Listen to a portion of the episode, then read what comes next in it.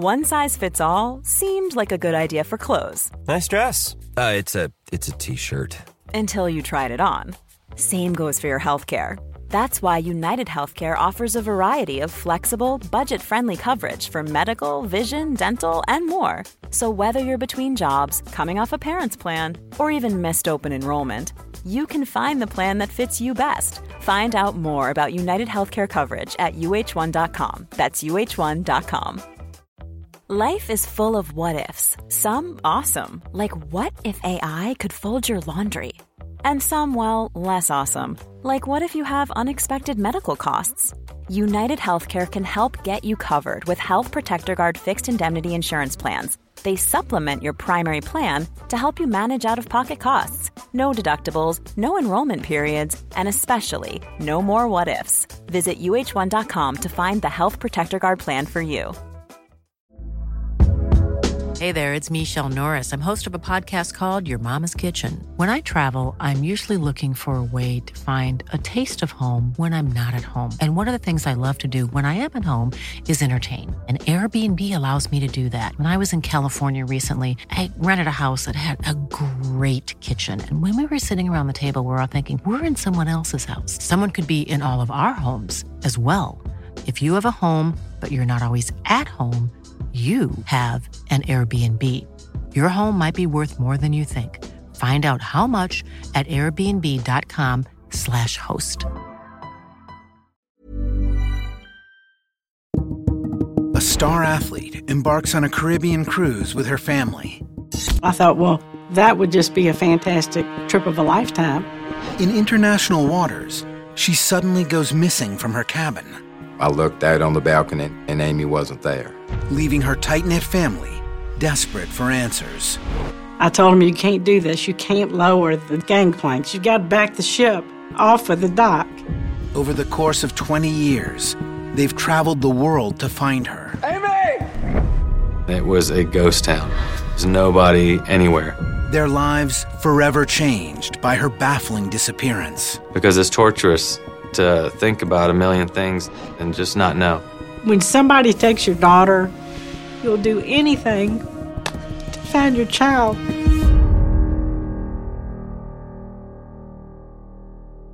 March 1998. The Bradley family, Ron, Iva, Brad, and Amy, enjoy a meal aboard the cruise ship Rhapsody of the Seas. They're sailing the Caribbean together on a week long family vacation. We had the opportunity to take our kids and thought that would be a really great time. We had all the outfits lined up and the dinners, and there was karaoke bar there, and there was a casino. The cruise is a great way for the whole family to be together again. And Amy having graduated from college, and Brad being in college and 23 and 21 years old, I thought, well, that would just be a fantastic trip of a lifetime. Iva and Ron raised Amy and her younger brother Brad in the idyllic Virginia suburb of Chesterfield, where they always provided a happy and secure environment for their kids. We were lucky enough to have a large group of kids in the neighborhood. You know, play cops and robbers on your bikes and go uh, hunting for frogs and salamanders down at the creek. I'm going to sound really country when I do this. A swim team uh, in the neighborhood was a big deal. Uh, Amy and I were on that together for years and years. 23 year old Amy has just moved into her own apartment and has plans to start a new job after the cruise. She was offered a, a job with uh, her aunt's husband in the computer business, and she was going to start that when she came back from the trip. So she had a lot of, lot of things going for her. Amy's mother says her daughter has always been driven to succeed.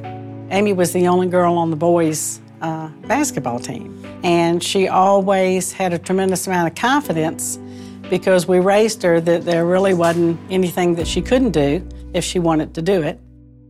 Amy's athletic abilities propel her to success in the world beyond her small Virginia town. After high school, she got a, a full scholarship to play basketball at Longwood, and we never missed a game no matter where it was. She did an amazing job there with everywhere that she went. So she was uh, always extremely competitive in a good way.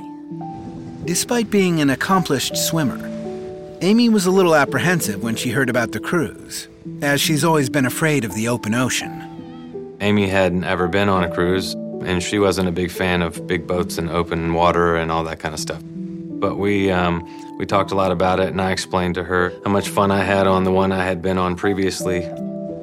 And with a little coaxing from her brother, Amy eventually came around. On March 21st, Rhapsody of the Seas boarded in San Juan, Puerto Rico. The whole family was impressed by the massive size of the ship. As far as the number of people, probably 2,000 plus on the cruise we were on. So it is a floating city. The Bradley cabin is situated on the 10th floor deck, with sweeping views of the ocean. The family of four shares the room, bringing them back to the old days before the kids went to live on their own. After two days at sea, the Bradleys are in their cabin, getting ready for a formal dinner on board. We were all dressed in the tux and the gowns, and uh, I remember Amy coming up to us and had a rose for each one of us, so that was pretty special.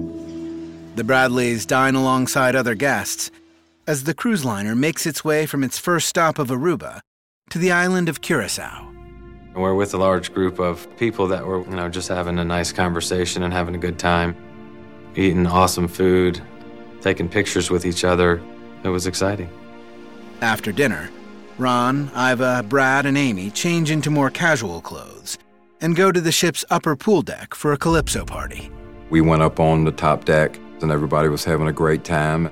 And the deck was full of people, the band was playing, it was very festive. The family dances the evening away, enjoying the warm Caribbean air and the house band, Blue Orchid.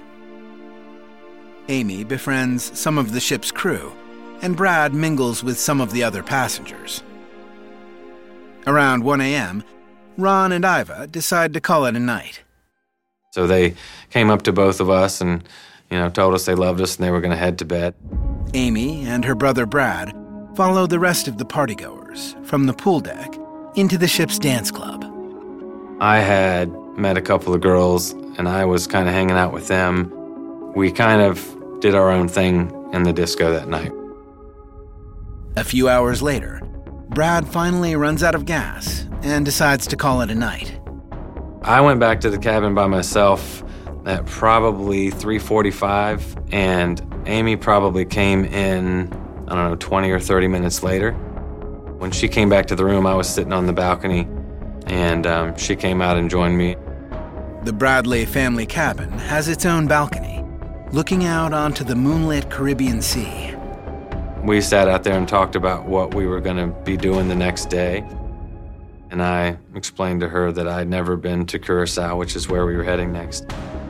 Around 4 a.m., Brad tells Amy that he's ready to go to sleep. She said she didn't want to go into the room. She wanted to stay out where the wind was blowing and, and stay in the fresh air. So I told her I loved her and went to bed. Sometime before sunrise, Amy's father, Ron, wakes up and sees Amy still sitting out on the balcony. And I said, oh, good, she's safe. Everybody's here. So I just laid back down and shut my eyes. Seemed like just a few minutes, and then something woke me up again, close to six o'clock. And I looked out on the balcony, and Amy wasn't there. Her bed is also empty. At first, Ron isn't concerned by Amy's absence. He assumes she's smoking a cigarette on deck or taking photos of the sunrise somewhere else on the ship. So I said, Well, I'm just going to go up here and see if I can find her. I didn't want to startle Brad or startle Iva, so I just went up and looked for her. Ron searches all along the outer decks, hallways, and open spaces on the ship. An hour later, he still hasn't found his daughter, and he rushes back to the cabin to tell his wife and son that he can't find Amy. On the way back, when I finished looking, I was coming back to the room, and the head security officer was standing about, I guess, 30, 40 feet from my room and told him that I, you know, Amy was missing. And then I went back to the room. By the time Ron makes it back to the cabin, he's panic stricken. Woke up, uh, he touched my foot at uh, 7 in the morning, and I didn't even recognize him. I remember waking her up and telling her, I can't find Amy. And her eyes flew open. What do you mean you can't find Amy? I said, I can't find her. She's not in the room. And so three seconds later, I'm up, dressed, and we're running down the hallway. I said, We've got to go to the purser's desk. We've got to get down and let somebody know we can't find her. It's been two hours since 23 year old Amy Bradley was last seen by her family on a cruise ship off the coast of Curacao. As the ship nears its next stop, the Bradley family searches the decks for Amy, appealing to crew members for help. It was, it was not normal that she wasn't there or that she left and didn't tell us. Amy's parents, Ron and Iva, say they tell the ship's captain that they can't find Amy. And we told them that our daughter was missing. Could they please make an announcement or do something to help us find her? But the Bradleys say he tells them he doesn't want to disturb the other passengers with the news. At this point, I'm crying and saying, Give me a supervisor. I need to speak to somebody. As the ship nears its scheduled stop at the island of Curacao, a Dutch territory off the coast of Venezuela, the Bradleys are now desperate with fear. With Amy missing, they don't want anybody leaving the ship. And that's when I told him, You can't do this. You can't lower the gangplanks. You've got to back the ship off of the dock. And so they did none of that. Cruise company officials later say that they didn't believe foul play was involved in Amy's disappearance. As thousands of passengers disembark to the island, the captain assures the Bradley family he will conduct a thorough search of the entire ship. But several hours later, he returns with bad news. He had come back in and said that they had searched the ship in its entirety and that Amy wasn't on the ship. And I think at that time I I kind of blacked out a little bit. And so then he suggested, because she wasn't on the ship, we had one or two choices. We could stay on the ship, or we could disembark on Curacao. After a 12 hour stopover, the ship prepares to sail on to its next stop at St. Martin. The Bradleys make the agonizing decision to go ashore in Curacao and search for Amy on their own. When they put us off on the island, we didn't have any instructions. It was like you're just off the ship. So you had to kind of fend for yourself. Disoriented, the Bradleys seize on the American embassy as their only hope in an unfamiliar country. We went over to the embassy and they were given search grids. They were going to start a search in the ocean. Investigators can't pinpoint exactly when Amy left the ship, only that it was sometime between early dawn, when Ron saw her on the balcony, and 7 a.m., when she was discovered missing. Thinking she may have jumped or fallen overboard and possibly tried to swim to shore, the local Navy begins their search in the waters surrounding Curacao's port. We didn't know where she was. We didn't know where we were. We didn't know what to do. And I remember walking, looking out, and seeing the boats and the helicopters and all the local boats out looking in the water. After hours searching the ocean off Curacao, the teams find no trace of Amy. Despite the captain's assurance she isn't on board, the Bradleys decide to go back to the ship, now docked in St. Martin, to look for their daughter, this time with the support of the FBI. Cruise company officials fully cooperate with investigators. We flew from Curacao and we demanded that we be allowed to reboard. The FBI came on and they approached us and told us who they were and told us that they would leave no stone unturned to help find Amy. You interview folks that are uh, last known to have seen that individual or folks that you believe that are involved, and a lot of interviews get conducted. FBI agents start with the people on board closest to Amy, her family. And I told my wife at the time that we're suspects just like anybody else would be because we were the last people to see her. They interviewed Ron, myself, and Brad separately. They had us sketch out the balcony and where the chairs were and where Amy was sitting and all of that. And then uh, they had interviews during the day of you know different people that were on the on the ship. special agents talked to as many of the approximately 2,900 passengers and crew as possible. Amy's mother, Iva, recalls several individuals on board who appeared to take a special interest in Amy. I finally said, There's a bunch of people on here that have been around Amy and interested in Amy, and I need for y'all to talk to them because, you know, in a couple days, this ship's going to dock and everybody's going to leave. Several witnesses recall seeing Amy in the ship's disco. Folks came forward and accounts and statements were made that she was with several individuals, from people that were crew members to people that were, of course, passengers. Many sources recall seeing Amy with a man named Alistair Douglas, also known as Yellow. There was one particular crew member that she was dancing with. He was a member of the band, the Blue Orchid. Two girls, and they were saying that we saw Amy with Alistair Douglas. We saw her, and she went up an elevator, and he was with her early, early, early in the morning. The witnesses say they recall seeing Amy and Douglas together before dawn, after Brad went to sleep, but the exact time is difficult to verify. You know, you're vacationing, you're on a cruise, everybody's from all across the country. No one has the proper time. You know, you're in international waters. But we did have folks come forward. People saw her on the deck walking around, going into the elevator. All accounts that we truly believe are genuine. Brad is haunted by an encounter he had with Douglas just a few hours after Amy went missing. I'm sitting by the pool at a table, and up walks this guy, Yellow, um, Alistair Douglas. And the first thing he says is, Oh, I'm sorry to hear about your sister. And wasn't thinking at the time. I was just kind of overwhelmed with the thoughts I was having, and I was just kind of like, yeah, th- you know, thanks. In retrospect, Brad finds the timing of Douglas's expression of sympathy suspicious. There had been no announcement made. Uh, there was no loudspeaker about her disappearance or the fact that she was missing.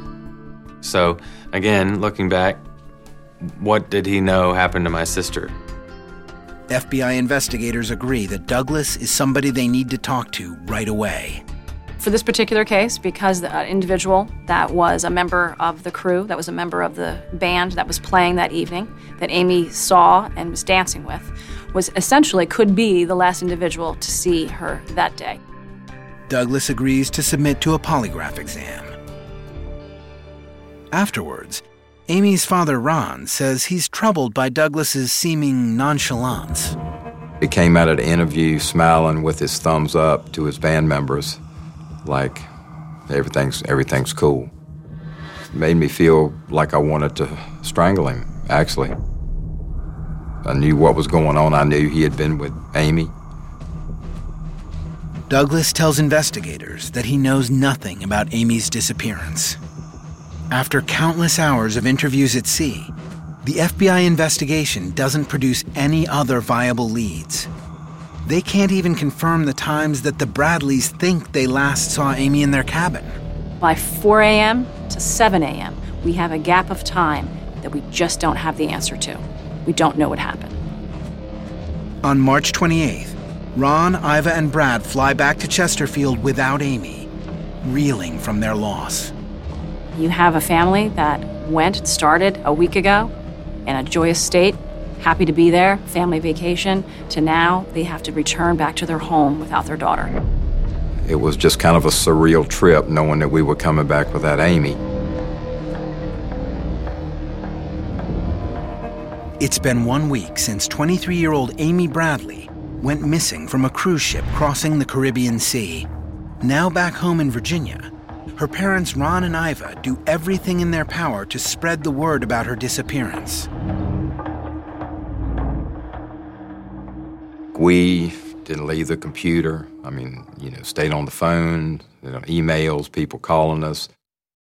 We did set up a website for Amy. We just we just knew that we could not put our head down and go to bed because we knew that Amy was counting on us.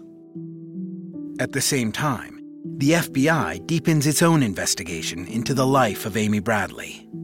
Special Agent Bradley Bryant spends weeks conducting interviews with people from Amy's life.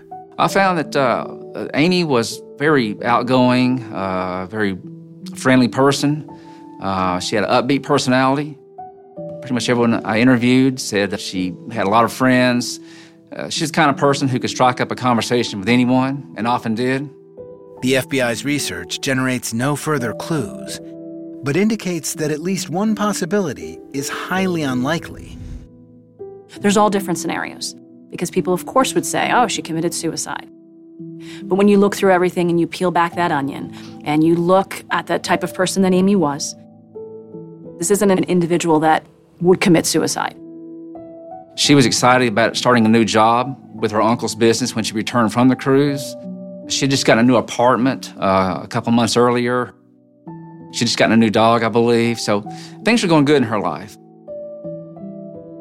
To encourage people to come forward with information, the Bradleys appear in the media to publicize their reward of $260,000 for Amy's safe return. When you offer that amount, you're trying to, of course, glean anything from anybody. Sometimes you get good information and good folks, and sometimes you don't. Weeks pass, and no one comes forward. The FBI investigation is stalled. In April, a month after she went missing, Amy's father Ron and her brother Brad ramp up their efforts in the search even more. Mr. Bradley and the son Brad decide to go back down to Curacao to see if they can find any additional leads. I feel like we had to do something. We just had to go back and look. We were passing out flyers we had brought down with us uh, about the reward uh, for information leading to where she was or what happened to her. Ron and Brad talked to dozens of local people and tourists, and their persistence soon pays off with an intriguing tip. I was approached by an old island guy. He was a taxi driver, and he said, Are you the father of, of the girl that's missing? I said, Yes, I am. And he turned to my dad and said, I want you to know that your daughter did not fall from that ship. She's here on this island, and I hope you can find her. And then we kind of, you know, looked at each other like, oh my God, this is, this is it. The taxi driver says he actually spoke to Amy face to face. He says, Well, I can remember her coming up to my cab and asking me where a phone was. The taxi driver suggests three specific places on the island where he thinks Ron and Brad should search for Amy. The first location they investigate is a resort on the south coast of the island. It was a big resort right on the beach, and there was about two vehicles at the whole resort. It was a ghost town. I mean, there was nobody anywhere. So we left there and we went to these other two areas and walked around and did what whatever we thought we could possibly do. Ron and Brad hit dead ends at all three locations suggested by the taxi driver. The next day, as they are searching other neighborhoods of Curacao, Brad hears something that makes him stop in his tracks. The turning traffic light changes and these cars are driving by, and I hear, Brad. It sounded exactly like Amy calling my name. And it seemed as if it came from a car that was passing us. He said it was just as clear as day. I just heard her voice Amy! And he said in his mind it was Amy. They approach the vehicle, unsure of what might greet them there. Just a person in a car. Ron and Brad stay on the island for another two days, but uncover no further leads. I didn't know what else to do, where else to go. So I just told Brad, I just said, we, you know, we just need to go ahead and go on home. They head back to Chesterfield, Virginia. While waiting for their connecting flight in the Miami airport, Ron and Brad receive a disturbing phone call from Iva.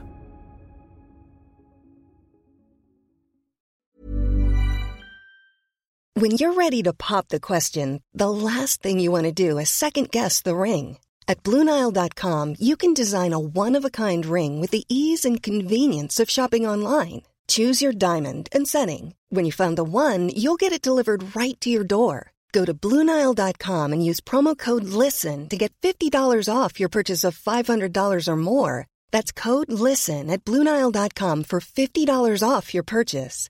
Bluenile.com code LISTEN. Hey, I'm Ryan Reynolds. Recently, I asked Mint Mobile's legal team if big wireless companies are allowed to raise prices due to inflation. They said yes. And then when I asked if raising prices technically violates those onerous two year contracts, they said, What the f are you talking about, you insane Hollywood ass?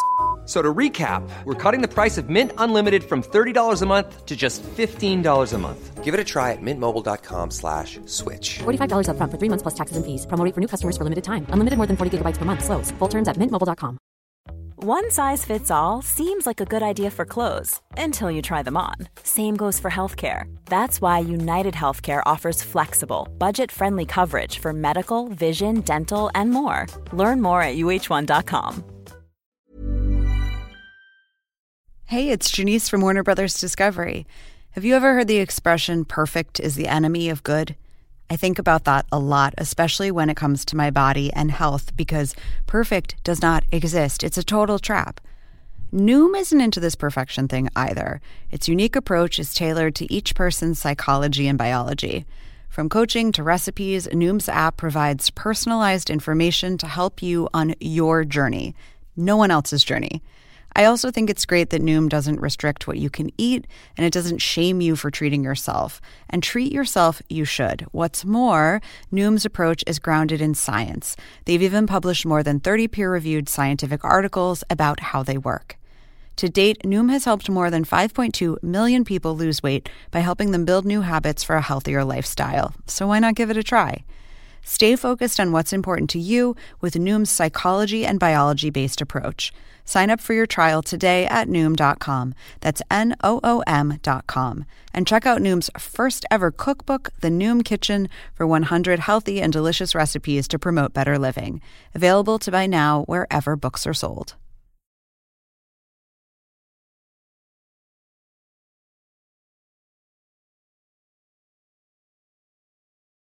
A man who says he's with the island's police force calls Iva with a shocking update in Amy's case. He informed me that they had found a body and that it was a female and that she had brown hair and that she was about Amy's size and they believed it was Amy. I mean, it's not all the time you find bodies in the water, but in the Caribbean, things do happen. The news is shattering to Iva, Ron, and Brad. I can remember immediately starting to vomit. Ronnie wasn't there. They were on their way back. Dutch authorities conduct a series of forensic tests to determine the identity of the body. They were trying to look to see if that individual was, you know, of course, Amy. And it was not. It was a partial piece of a spine, and it was found not to be that of a woman. The Bradleys are relieved. For the next 13 months, Amy Bradley's family and the FBI cope with a flood of other tips, but none turn out to be credible. That all changes in May of 1999 when Amy's case is featured on an episode of America's Most Wanted. A Canadian scuba diver named David Carmichael sees the episode and immediately recalls a young woman he saw on a Curacao beach in August of 1998 five months after Amy went missing. Mr. Carmichael came forward and said that he had seen Amy. He believed it was Amy on the beach area, um, believed it was her with some individuals. Carmichael tells the FBI that the woman looked just like Amy. He recalls a specific detail that makes Ron and Iva Bradley believe she might actually be their daughter. Amy has several tattoos, including a very distinctive image on the left side of her back. She designed her own tattoo for her left shoulder blade, and it is Baby Taz, the Tasmanian devil. That's the tattoo that uh, David pointed out on her left shoulder blade. After months of false leads, could this finally be the tip they've been waiting for? Well, maybe that was her. She's still alive. She's still She's here. 14 months after Amy Bradley disappeared from her cruise ship cabin, a Canadian scuba diver named David Carmichael tells the FBI he saw her in Curacao five months after she vanished. Carmichael is so certain it was Amy that he agrees to meet the Bradleys in person. And that gave us a lot of hope to say, well, she, she's on the island now. We just gotta, gotta find her. Carmichael recalls seeing a woman matching Amy's description on a Curacao beach. He says the woman had tattoos similar to Amy's, and she was accompanied by two aggressive men. FBI investigators say it's the most credible tip they've had since Amy went missing. At that point in time, what we do, we have our legal attaches down in that region. They work tirelessly to find out if that information could be valid, could it be true. But there are complications to vetting Carmichael's story. Due to the fact that Curacao is not under American jurisdiction, FBI agents find it difficult to operate on the island. We are at, I guess you could say, at the mercy of their laws or at the mercy of their police departments. And that right there is a, is a huge challenge for us.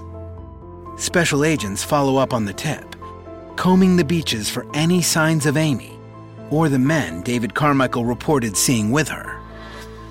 Unfortunately, it revealed negative results, and we were not able to corroborate anything. With another seemingly promising lead hitting a wall, the investigation slows for three months, even as FBI agents continue to work with local law enforcement on the island. But then, in August of 1999, 17 months after Amy went missing, the Bradley family gets a phone call from an acquaintance who suggests a radical new approach to finding Amy. He said he had someone that was special forces and that this fellow was interested in helping us find Amy. The Bradleys contact the private investigator, a man named Frank Jones. He tells them he specializes in cases like Amy's. He was just telling us that he was instrumental in finding people that were missing. He was very he's very good at what he did. Jones tells Ron and Iva he has a team he works with to conduct intelligence gathering missions, as well as contacts in Curacao. Within days, he reports back to them a stunning piece of information. Amy is still on the island. She has allegedly been spotted several times on the beach in the company of several men. Jones proposes a mission to see if the rumors are true and asks the Bradleys for more than $24,000 to get his operation off the ground. He needed money in order to pay his gas and to, you know, the travel and the expenses associated with that. Tim Buchholz, a former Special Forces agent himself, works as a member of Frank Jones's team. Well, what we had was a uh, list of like hunches and clues and past history on the island, supposedly, and we checked out all the locations that were on those. Buchholz says his team is told that Amy is being held against her will. They knew where the house was at with Amy. They knew where the drug dealers that were handling Amy. She was alive, but she was in captivity. According to Jones, Amy's captors are local drug runners who are demanding ransom from the Bradleys for her safe return. When somebody takes your daughter, you'll do anything to find your child. According to the Bradleys, Jones tells them that he's ready to start planning a rescue operation for Amy, but he needs more money to pay his men. The Bradleys are overwhelmed by the prospect of seeing their long lost daughter again, but want to be certain that Jones's story is legitimate. And we said, well, we can't get any more money for you until you provide us some type of proof pictures, videotape, whatever. As instructed, Jones sends along photographic evidence the pictures depict a young woman on the beach in the company of unidentified men, very similar to the circumstances described three months earlier by David Carmichael. The pictures that he provided were a blond guy and pictures of a girl with a hat, uh, towel thrown over her shoulder, and Amy's tattoos. The photos are enough to dispel whatever suspicions the Bradleys may have had. Convinced that Jones has actually seen Amy, Iva and Ron wire him $100,000 to fund the operation in Curacao and take it to its conclusion a mission to rescue Amy Bradley from her captors. In October of 2000, he tells them he's, he's ready to execute the mission. He's got coordinates and he's got location. Jones tells the Bradleys to fly down to Miami and to have a jet standing by to fly to Curacao and extract Amy when he gives them the all clear. I had her bags packed. I had lined up doctors to see her. I had lined up somebody that could help her, you know, with the mental state. Ron and Iva fly down to Miami as instructed and anxiously wait in their hotel room, anticipating a call from Frank Jones announcing that he's successfully rescued their daughter. It was just a sleepless, exciting but terrible, terrifying nightmare that any minute we were going to have Amy. The Bradleys stay by the phone for one week. And then there we sit in this hotel room and no Amy. Jones finally gets back in touch with very bad news. He had to abort the mission because some of his men had been injured in a, in a gunfight with Amy's captors. It is another devastating blow to the Bradleys. But before they can pack up and make their way back to Virginia, Ron and Iva receive a phone call from Jones's team member, Tim Buchholz, that changes everything they thought they knew about Frank Jones. Little did Frank Jones know that he had invited an individual to come on the search with him that was able to determine very quickly that he was a scam and that he was a fraud. Nearly four years after Amy Bradley vanished, her parents have been funding private investigator Frank Jones's mission to rescue her from captivity in Curacao. But Ron and Iva Bradley are just learning that Jones is a con man, and they have been his victims. Indeed, he, he did not know where she was. and did not have Amy under uh, physical surveillance. Jones's team member, Tim Buchholz, tells Ron and Iva that he was eavesdropping when Jones called them, purportedly while he and his team were staking out the bungalow. We were at one of the local bars in, in back one of the hotels. And I'm listening to Frank tell, I think it was Iva, what, what they were doing and stuff. I, I think he was telling the family that they had reconnaissance crews out and they're looking at this, looking at that. Tim told us that wants you to know that Frank Jones is a fraud and he's down here sipping Dom Perignon on your nickel. Ron and Iva alert the FBI, and agents swiftly launch plans to apprehend Jones. The Bradleys are stunned by the audacity of his con operation. And I'll never understand in a million years, he's a father. How in the world do you tell parents that you know where their child is and you're going to go get her and it all be a lie? Jones flees Curacao and flies into Virginia, but he's arrested by FBI agents as soon as he hits the tarmac. The Richmond Division opened a, a fraud case in this matter, and uh, over the course of the next uh, year to 18 months, uh, investigated it thoroughly, and uh, we ended up indicting Frank Jones for, for wire fraud. Frank Jones later pleads guilty to mail and wire fraud and is sentenced to five years in prison. He is ordered to pay back the Bradleys in full. But despite the loss of hundreds of thousands of dollars stolen from them, Ron and Iva feel the most precious resource Frank Jones robbed from them isn't money. He had taken time about away from us being able to really, you know, search for Amy because we put all our eggs in that basket. The next three months pass with no credible sightings of Amy. Then, in May 2002, a former naval officer comes forward with a troubling story. Four years earlier, when Amy was 23 years old, he had encountered a young woman in a Curacao brothel who he is now convinced was Amy Bradley. The girl leaned over and said, My name is Amy Bradley and I need your help. She didn't tell him why. The former naval officer says he didn't contact authorities at the time because he was afraid he would be punished by the military for being in a brothel. He was part of the military, and you're not supposed to be, you know, doing those uh, those sorts of things at that time. And then when he saw additional things on the news media and realized who he possibly could have seen, that's when he came forward. The FBI sends local agents to investigate the former officer's story. And at that time, we did try to exploit that, go down to that brothel.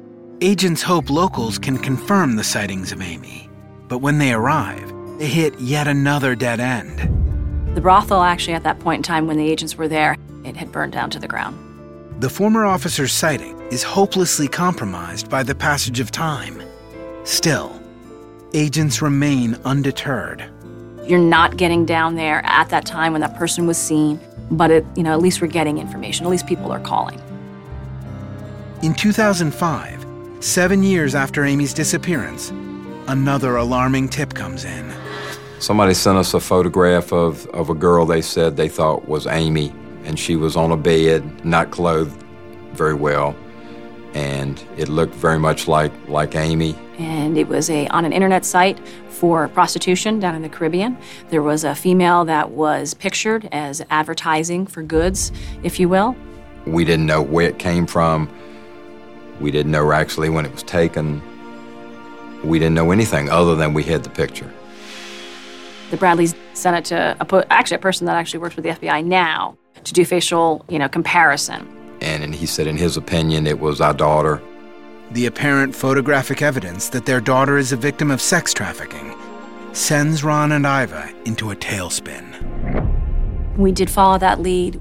The difficult part is back then, information such as that or pictures such as that, you cannot tell when they're altered. Agents on the ground in Curacao have no luck finding the mysterious woman in the photograph. And the FBI can't determine its authenticity, so the lead goes nowhere. Amy Bradley has now been missing for 20 years. She would be 43 years old. Her case remains open, and FBI agents continue to chase down credible leads. Investigators haven't given up on their goal of solving this case and bringing some answers to the Bradley family. There's still several possibilities out there as to what happened to Amy. Until we find the answer, until we have someone that comes forward, until we have someone possibly on that ship that you know saw or heard something, we're going to keep investigating and we're not going to stop. Iva, Ron, and Brad live in the hope that they will one day find out what happened to their beloved daughter and sister. Because it's torturous to think about a million things and just have just not know. But as time has gone on, I've learned that not knowing is the only thing that allows us any hope. I was blessed to have Amy uh, for as long as I did. Even though it's been this many years, and it's hard for me to even say that we're coming up on 20 years. We believe Amy's out there. We have followed some crazy stuff. But if you don't, it might be that one time, you know, that it could be her. If you have any information about Amy Bradley or her disappearance, please contact the FBI at 202 278 2000. They were called Habitat, Coral Cliffs, and Kadushi Cliffs. And I asked him, I said, why these areas? And he said, well, this is where boats come and go freely. He says, your, your daughter's on this island, and I hope you can find her. We then went to each of these places. There were two of them that were that you got a bad feeling about. Brad and Ron proceed anyway, determined to follow all possible leads while on the island. There's this little tiny beach down this long stairway at the back of this hotel, and this place had a casino that was pretty large, this outdoor bar setting. I could see boats coming and going from the little marina that they had down there, but didn't see anybody else out of this whole resort. The place is deserted. We walked up and we're like, you know, this place is looks it looks amazing, but there was nobody around. I mean, there was nobody anywhere. Brad and Ron wonder why the taxi driver led them to such a remote location on the island. He said, when you go to these places, don't ask any questions, just watch. and just just observe. We walked around and did what whatever we thought we could possibly do. After ruling out the abandoned resort, Ron and Brad visit the other two areas suggested by the taxi driver and hit dead ends at both. I mean, I don't I look back now at some of the things that we did and we had no idea where to look or who to talk to or what to do. I knew the investigation would take that long because they had to do every single thing to make it right so that they could get him and get the conviction. It felt good to know that, that he was caught. After enduring the 18 month investigation, the Bradley family say they find satisfaction in seeing Jones prosecuted for his crimes against them. FBI agent Jim Schmidt calls the family when he has Jones in custody. We were called and told that they had him and to meet. If we want to, we can meet him down in Richmond at the federal building, watch him march him into the federal building, which we did. One of the uh, nicest days of our lives. But the Bradleys say their satisfaction at Jones's conviction pales in comparison to the nightmare he inflicted upon them. Despite the conviction of Jones, the Bradley family is no closer to finding Amy. Frank Jones looks like he might have seen an opportunity to get some money from this family. He knew how much effort they were putting into finding Amy and took advantage of that. Judge Williams stated that he would have liked to have put him away for a very, very long time I think he got off real light. Really taking two years out of our life with us thinking we knew where Amy was. It was just a matter of getting to her. Special agents say families of missing persons are always targets for scam artists like Jones. In all types of cases, particularly missing persons cases and kidnapping cases, the victim's family are so, so vulnerable when they put themselves out there. They put themselves out there in the media, and um, it's just very easy for people to prey on these victims' families. Three months later, in December of 2005, the Bradleys receive another intriguing tip, which takes the investigation over 600 miles from Curacao to a department store on the island of Barbados. A woman named Judy Moorer reports an odd encounter she had in the restroom of the shop. She had gone to the bathroom and went in the stall and said she could hear men talking. Moorer realized the men were actually in the women's room, and she became frightened. And her initial thought was, I'm either in the wrong bathroom or something's not right. According to Moorer, she exited the bathroom stall and saw a woman matching Amy's description who looked distraught. And um, she started a conversation with her.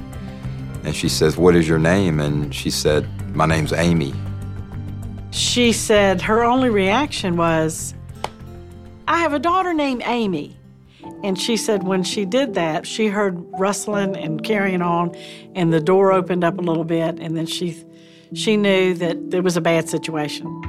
Moore says the men appeared to be controlling the girl, who looked like Amy. When she tried to exit the bathroom, there were men standing outside the bathroom that wouldn't let her out, and she said she had to kind of fight her way through these men. Moorer is interviewed by the FBI, which then sends agents to Barbados to follow up on her account. The FBI creates composite sketches of the men Judy saw in the department store. And then we put that out in the media. We put that out in the media down there as well as in the media in the United States, trying to glean any information possible uh, to see if that information was valid. Agents also visit the department store in Barbados to question employees about the men. Unfortunately, uh, trying to locate any of those individuals did not furnish anything uh, valid.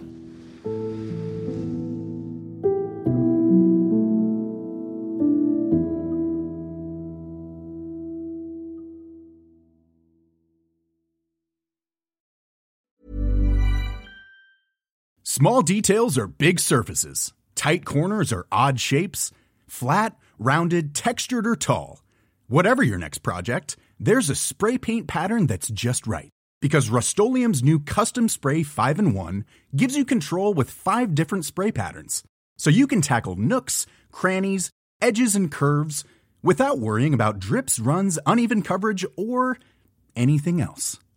Custom Spray 5 in 1 only from Rust-Oleum Planning for your next trip? Elevate your travel style with Quince. Quince has all the jet setting essentials you'll want for your next getaway, like European linen premium luggage options, buttery soft Italian leather bags, and so much more. And it's all priced at 50 to 80% less than similar brands. Plus, Quince only works with factories that use safe and ethical manufacturing practices. Pack your bags with high-quality essentials you'll be wearing for vacations to come with Quince. Go to quince.com slash trip for free shipping and 365-day returns. Hey, it's Paige DeSorbo from Giggly Squad. High quality fashion without the price tag. Say hello to Quince. I'm snagging high-end essentials like cozy cashmere sweaters, sleek leather jackets, fine jewelry, and so much more. With Quince being 50 to 80% less than similar brands. And they partner with factories that prioritize safe, ethical, and responsible manufacturing. I love that. Luxury quality within reach. Go to quince.com slash style to get free shipping and 365 day returns on your next order. Quince.com slash style.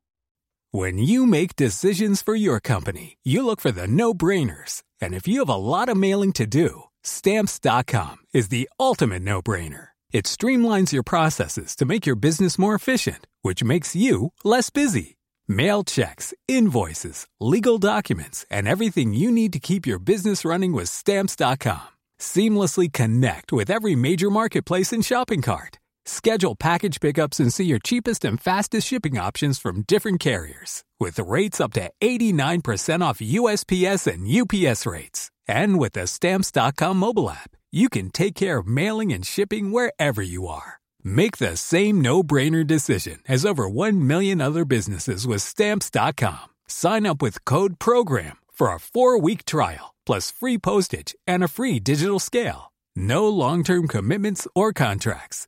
That's stamps.com. Code program.